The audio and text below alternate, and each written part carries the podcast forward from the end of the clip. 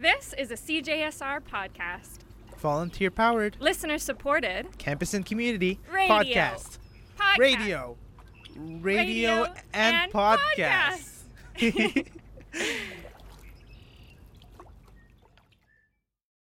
doesn't have to be you know buying the expensive goji berries or kale or you know that kind of stuff all the time you could certainly spring for those if you'd like but you know buying beans frozen vegetables grains those definitely are, are some of the cheapest foods you could buy at the grocery store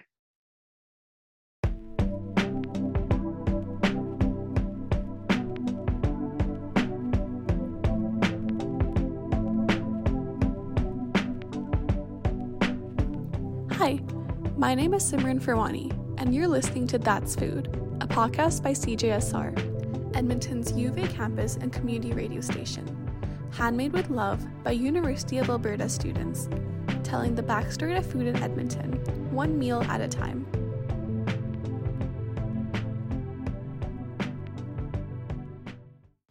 I just had a super busy day at work. I rush home, excited to eat dinner. I open the fridge to see waiting for me my kale broccoli salad. Salad again. Why don't I just order a pizza instead? It would taste so much better. I'll just start eating healthier tomorrow. And then tomorrow comes and I don't want a salad again, so I'll just order pasta. And this goes on and on. Healthy eating can sound so daunting to students, especially when you have no idea where to even start and are pressed for time. Everything can get so confusing, and it can often be a struggle on top of balancing an already busy university student life. And kale salads can get pretty boring and tasteless after a while, to the point where you might never ever want to look at it again. In today's episode, I interviewed Anissa Armet, a registered dietitian and second year PhD student in nutrition and metabolism here at the U of A. She completed her Bachelor's of Science in Nutrition and Food Science and her dietetic internship at the U of A in 2018. In this episode, I asked her to break down what does it mean to be healthy and ways students can eat healthier, including how to read a nutrition label, meal prep, and make some super yummy and nutritious snacks. And don't worry, she explains how to get creative with eating veggies, so you don't have to stick to boring salads. So keep listening to hear Anissa's tips and tricks for eating healthy for students.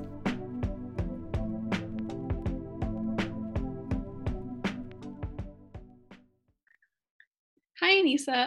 It's so glad to have you here today to talk about healthy eating and tips for students. thanks for having me on the show You're welcome. So, you're a registered dietitian and now you're pursuing your PhD in nutrition. What inspired you to pursue a career in this field?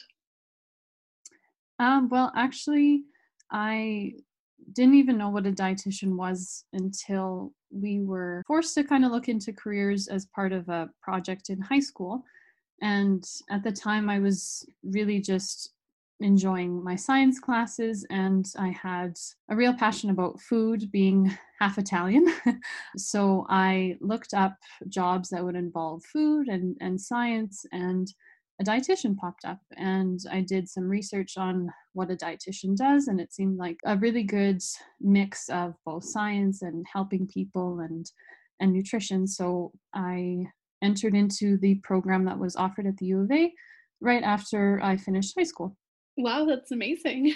I'm going to ask you the question that I'm sure a lot of people, including myself, have been wondering. Why do you think people say it's hard to eat healthy? That is a really good question and I think for one eating unhealthy it often tastes a lot better and taste is one of the biggest deciding factors i would say in the food choices we make every day and and really every meal. And eating unhealthy quote unquote unhealthy i should say um, is often cheaper as well too. So for example if you were to purchase like seven dollars worth of fruits and vegetables at the grocery store that might keep you full for you know half an hour an hour depending on the foods. Whereas if you buy a seven dollar happy meal or you know fast food meal that could keep you full for hours or for for the rest of the day. And so if you do it on a cost benefit analysis sometimes eating unhealthy can also be a better bang for your buck in that way. Um, but it definitely doesn't have to be. Eating healthy doesn't have to be bland. It doesn't have to cost a lot. There's a lot of a lot of different routes you can take just like eating unhealthy can sometimes be expensive and sometimes doesn't taste good too so it just depends on what you're choosing I see. Where can students start if they're new to this whole nutrition, healthy eating thing? I think it's it's especially difficult for students because we want to look online and you know we want to see what's out there but right now online at least a lot of people are claiming to be nutrition experts when they're not so there can be a lot of misinformation out there and it's hard to know you know what's coming from an actual nutrition professional or an expert and what's coming from somebody that that doesn't have the credentials or the education to to provide such information and so in Alberta, the only professionals that are licensed to give evidence based recommendations on healthy eating are registered dietitians or nutritionists. And so, if students wanted to speak with a registered dietitian or nutritionist, there's actually one on campus at the University Health Center, and students can get or can book a free consultation with the registered dietitian to learn more about healthy eating and have it tailored to specifically what their diet is like or what their lifestyle is like. But if students didn't want to go into the health center or, or you know make that big first step right away there is still reliable information online written by dietitians so for example one website is unlockfood.ca that's actually by uh, dietitians of canada and there's also um, something called Healthy Eating Starts Here, and that's done by Alberta Health Services dietitians. So um, I would suggest starting there. And there's some some really good resources online of how to start eating healthy from from where you are right now. Those are actually such great resources. Mhm. I don't think a lot of students know about the fact that the University Health Center has its own dietitian that can answer any questions that they have. And if more people knew about that, they wouldn't be as confused. Yeah, exactly, exactly. I I personally didn't even know there was one until a couple of years ago. So I think you're right. If more students knew about it, I think it would be a great resource for for people on campus. I completely agree. That way they don't have to just go to Google and figure out for themselves if this information reliable or not. Yeah, exactly. So I know that nutrition labels can be a bit confusing for people, especially students. So what do you think students should be looking for on that label?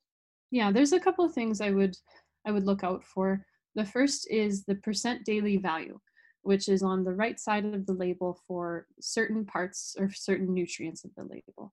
So the percent daily value tells you uh, for a 2000 calorie diet, which not everybody eats, but it's kind of like an average for most. Uh, it tells you how much of a specific nutrient is being provided by that food for how much you need in the entire day. So, for example, if the label said it had 15% of your daily uh, need of calcium, that would be 15% of what you would need in the entire day. And so, for that percentage, there's the 5 or 15% rule. So, when you look at the label, if you see a nutrient has 5% or less of that nutrient, it's considered to have a little bit of the nutrient. And most of the time, you want to look for foods that have a little bit of sodium or salt, saturated fat, and added sugars. That would be considered more of a healthy choice. In comparison, 15% or more of a nutrient is considered a lot. So you want to look for foods that have a lot of dietary fiber, potassium, calcium, vitamins as well. So looking for foods that have a little bit of nutrients like sodium and saturated fat and have more of the nutrients like dietary fiber, potassium would be healthy options. And it's also important to look at the serving size at the top of the label. So if you take a look at what the serving size is and then compare that to what your portion is going to be or is, then can give you an idea of how much of those nutrients you're going to actually be taking. So, for example, if you're having a portion size that's double the size of the recommended or of the, the listed serving size, it's not necessarily a bad thing by any means, but you would just have to double all of the numbers on the nutrition label to actually determine what you'll be intaking, if that makes sense. That definitely makes a lot of sense. And the way you put it was just so clear. And I'm sure many people are going to find this so useful the next time they look on a label. They're not going to be confused. They'll know what the daily value represents. They'll have an idea of their serving size and the nutrients they're getting.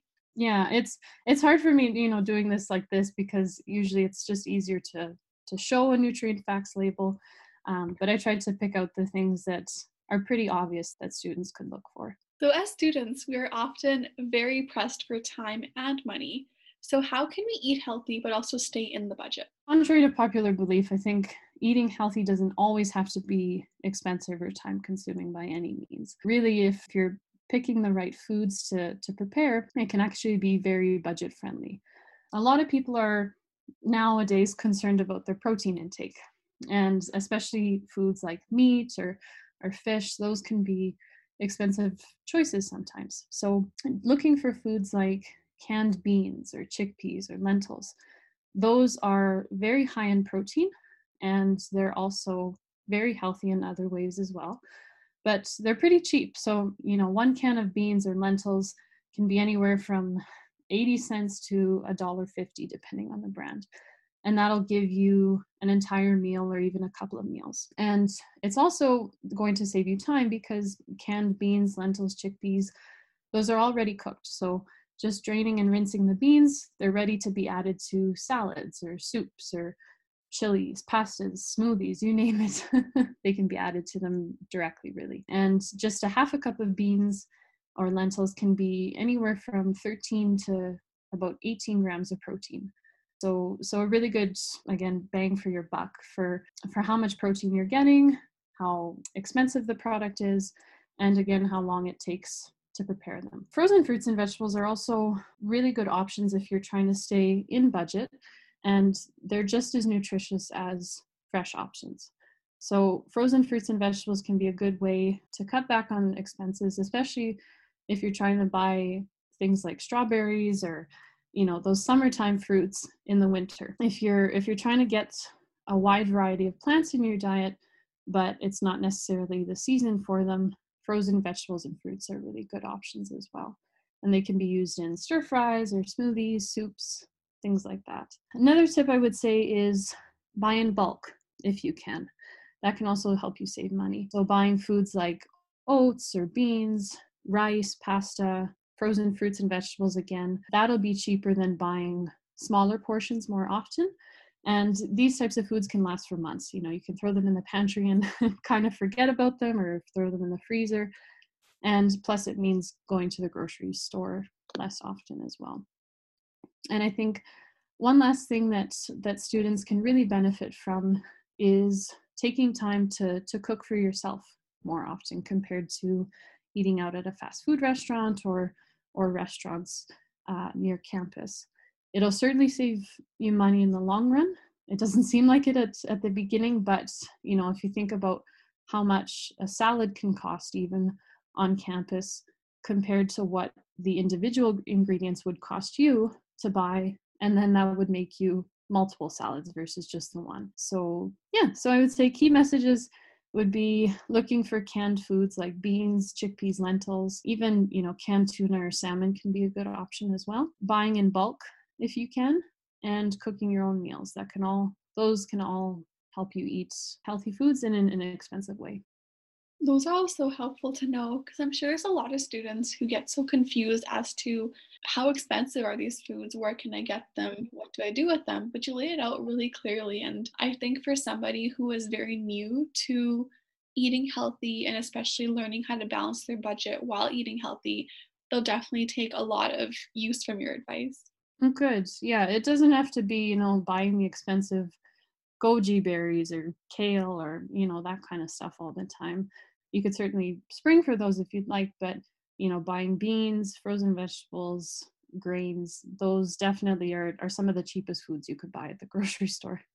Mm-hmm. And if someone doesn't like kale, there's always a different alternative they can use, like spinach or different green. Yeah, exactly, exactly. Yeah.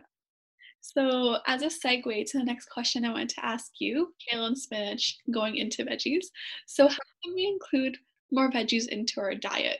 So people buy veggies, but how do you incorporate it into different meals that can taste good and just let you put more into your diet. Yeah, yeah. So it's true, you know, that's what we should aim for is getting more vegetables in our diet. And Canada's Food Guide actually recommends now getting half of your plate to be filled with vegetables or a combination of vegetables and fruit.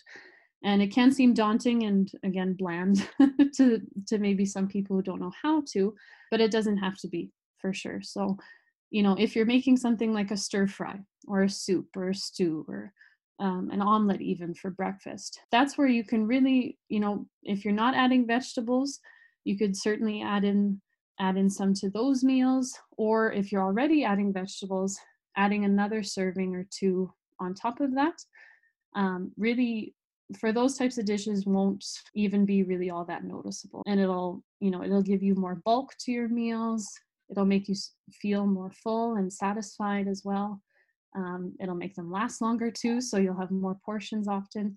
Um, but that's a good way to sneak in more vegetables. If you're into things like smoothies or smoothie bowls, adding a half a cup of frozen cauliflower or broccoli, spinach, green peas, things like that, those types of vegetables can easily be snuck into smoothies if you've got some bananas or berries or other fruits in there, some other flavors like peanut butter, almond butter those can mask the more veggie taste, but you're going to get a lot more nutrients and a lot more things like dietary fiber, potassium into your your smoothies. Another tip I would say is if have a, a spare 10 minutes or so on a Sunday night or a Saturday night, spending some time just washing and cutting up raw vegetables and then dividing them up into to small containers and putting them in the fridge so that when you're hungry for a snack during the week. You could, you know, you walk aimlessly over to the fridge in search of something.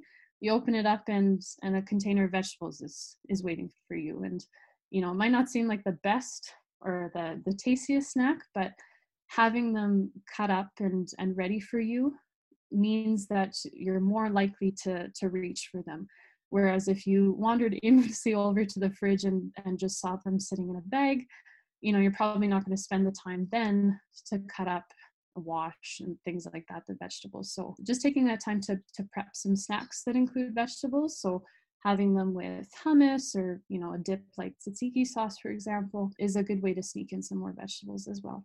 I really like your idea about having the vegetables cut and put in the fridge so you can just grab and go and not be tempted by chips or chocolate or something because the veggies are there staring at you like I'm ready to go. Come eat me. Exactly. Yeah. And there's nothing wrong with having, you know, chips or chocolate, but those foods aren't going to give you the nutrients you need to to be at your best for most of the time. So so having them in even just a couple of days a week to start off of having the something like vegetables or fruit as a snack uh, instead of those foods will give you a big boost of nutrients. Mm-hmm. It's all about moderation, right? Yeah, exactly. Yeah. I'm a full proponent of that. Yeah. So am I. So you brought up the fact that you really like cutting up veggies and putting them in containers to store in the fridge. Meal prepping is a term that's been used a lot recently. And I know this is one way that you can ease your meal prep game for the rest of the week. For those who are not as familiar with the concept, what is it? Yeah, so meal prepping has become popular, I think, because people are realizing that it does make your life a lot easier, at least it can. So, meal prepping involves making a large batch of a recipe or multiple recipes, or you know, just preparing a large amount of, of vegetables, let's say, like I said, for snacks, and then dividing it into smaller portions for breakfasts or lunches or suppers, snacks, um, so that later on in the week you don't necessarily have to cook, or at least all you would have to do is reheat that already prepped meal and it's ready for you in a lot less time than it would be if you had to prepare each meal. So this is something that can be really beneficial for students because you know if you have more time let's say on the weekends when you're not in classes you could spend an hour or two making some meals for the rest of the week and then when you're really busy going to classes or working or whatever you're doing then you can just come back home and and have your meal all ready to go reheat it and and you don't have to worry about it as much so it can be really beneficial for saving time and like i said before if you're buying in bulk that can also help you save money as well so if you're buying in bulk to meal prep can save you time and money That's amazing. Can save you both and just get you ready for the week. yeah i know me personally you know coming home after classes or a long day in the lab the last thing you want to do is is spend an hour cooking uh, a supper or you know getting your lunch ready for the next day so if you have more time and energy over the weekend or you know at a earlier time in the week then then that can be a good time to to practice that meal prepping As a fellow food lover, what are your favorite snacks that you can meal prep that are really easy to make and also nutritious? That's a good question. And, you know, I don't know if I have a favorite. I can't decide on favorites, but um, some really quick ones that I do are things like bars or power balls that, you know, you throw in some oats or dates, peanut butter, nuts, coconut, whatever kind of sweet things you want chocolate if you'd like throw that into a food processor and and shape them into to balls or bars and that's a really easy snack to to grab from the fridge or put in a small container and take with you to go. Another thing i like to do is just make a sort of trail mix for the week and then divide it up into smaller containers. So mixing a few different unsalted roasted nuts like almonds or pecans and then throwing in some dried fruits like dried cranberries or raisins or chocolate, for example, little piece of dark chocolate, and then putting that, like I said, into smaller containers as well. And then other things that don't necessarily need a lot of prep but are are pretty quick to make would be a small peanut butter sandwich or a whole wheat wrap with peanut butter and a banana in the middle. That one's a super quick one to to make and to take and go. I've seen a lot of your pictures of your bars and protein bites on your page. By the way, everyone, follow her page on Instagram. It's Dash of Nutrition. She has amazing content, makes her own recipes, and they look so good. Thank you, Simran. That was really sweet of you to do for sure. And again, I tried to to show on my Instagram that it it doesn't have to take hours and hours to prepare healthy plant-based meals or snacks. The last question I wanted to ask, um, what is your number one tip for living an active and healthy lifestyle as a busy university student? Oh, number one. Uh, I don't know if I have a number one. Can I say maybe a couple? Yeah, for sure. Let's go top three.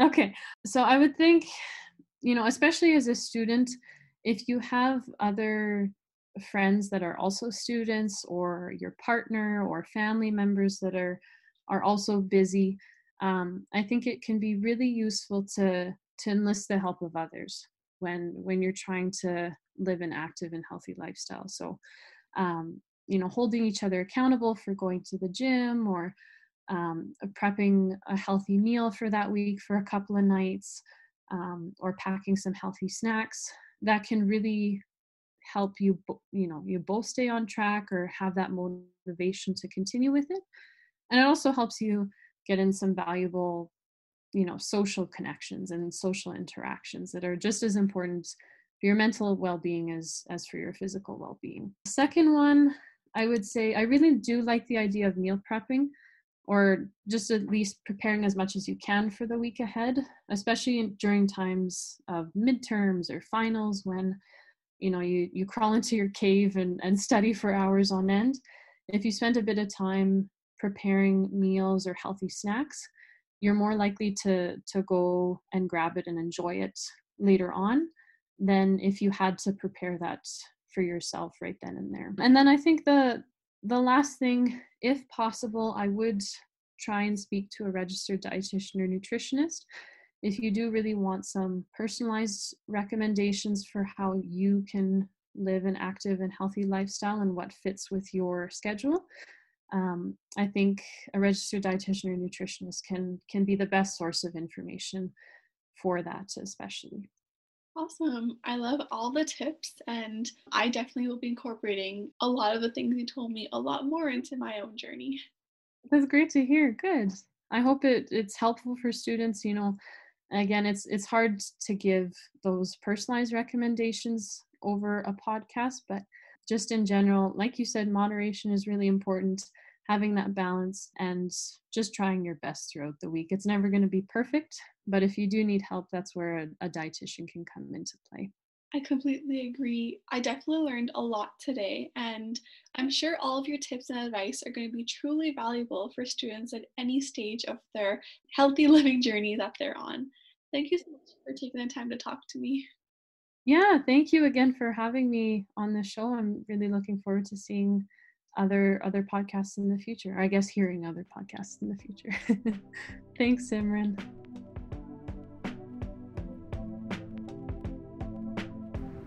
Now it's time for the snack fact. An apple a day keeps the doctor away. We all know that.